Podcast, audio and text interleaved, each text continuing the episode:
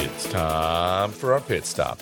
Here, we take a brief rest. It's a time to refuel, recharge, and explore shorter topics that are meaningful and helpful to us RVers. Welcome to RV Out West. I'm your host, Brooks.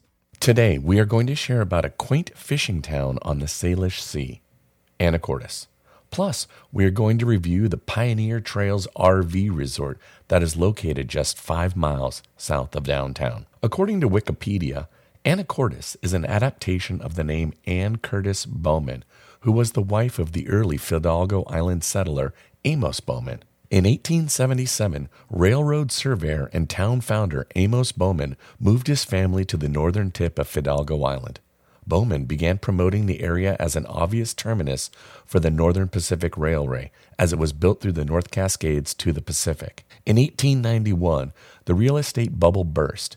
After the burst, the town became prominent for its fishing tradition, thriving canning industry, and timber mills. Anacortes was officially incorporated May 19, 1891. Today, Anacortes reminds me of a New England fishing and port town. The town is located between Padilla Bay and the Salish Sea, and it is known as the gateway to the San Juan Islands archipelago. Here are some quick highlights of some things to see and do if you have a day or two in Anacortes.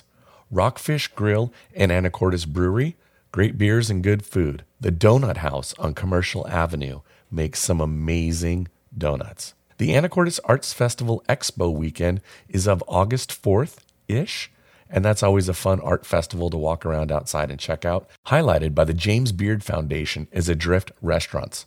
Chef Theo Ott committed to the goals of the Smart Catch program. The Smart Catch program provides training and support to chefs so they can serve seafood that is produced using sustainable methods. Anacortes also hosts the ferry terminal that is the gateway to the San Juan Islands.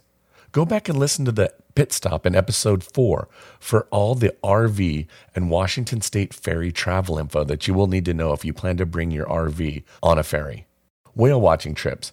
I don't have a recommendation on an outfitter, but what I can share with you is that when I was 10 years old, I was on a fishing trip with my dad and one of my dad's friends. It was around the 4th of July, and we were fishing up off of Blakely Island in the San Juan Islands.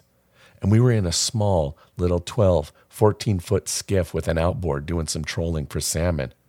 And all of a sudden, we got stuck in the middle of a pod of orcas. And I'm telling you, these orcas were close enough that my 10 year old arm could have easily chucked a rock and hit them. They were that close. Or one whack of their tail, and our boat would have capsized.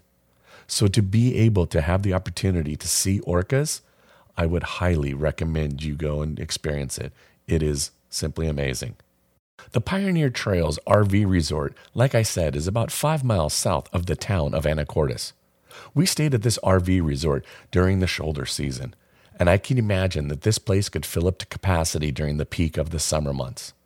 This RV resort has some of the best landscaping we have ever stayed at, I would put it on par with the West Glacier KOA. This RV resort and campground attracts an older, full time crowd, so it seems. With the well manicured landscapes and the quality of the RVs that were camped there, it shows that the pride this place takes in their resort. We spent a weekend here back in October. It was your typical damp, wet fall trip. Plus, if you remember, this was also the weekend of the big windstorm that many towns around the greater Puget Sound lost power in. Yeah, we were camping in that. The sites are all gravel sites. There are no concrete landing pads. Our specific site was located just across the way from the playground, so it was easy for our kids to go and play on the play structures and for us to be able to keep an eye out on them. Our kids are well behaved and late elementary aged, just to give you an idea.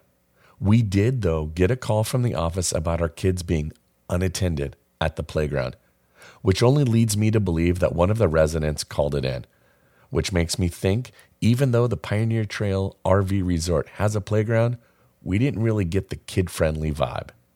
During this weekend, we seemed to be the only people outside and enjoying a campfire. Most others seem to stay inside their RVs. This is a very quiet park. Perhaps it was the time of year that we visited in the late fall, but what I did like about this park is that it is quiet, it's heavily wooded, and it's close proximity to lots of activities.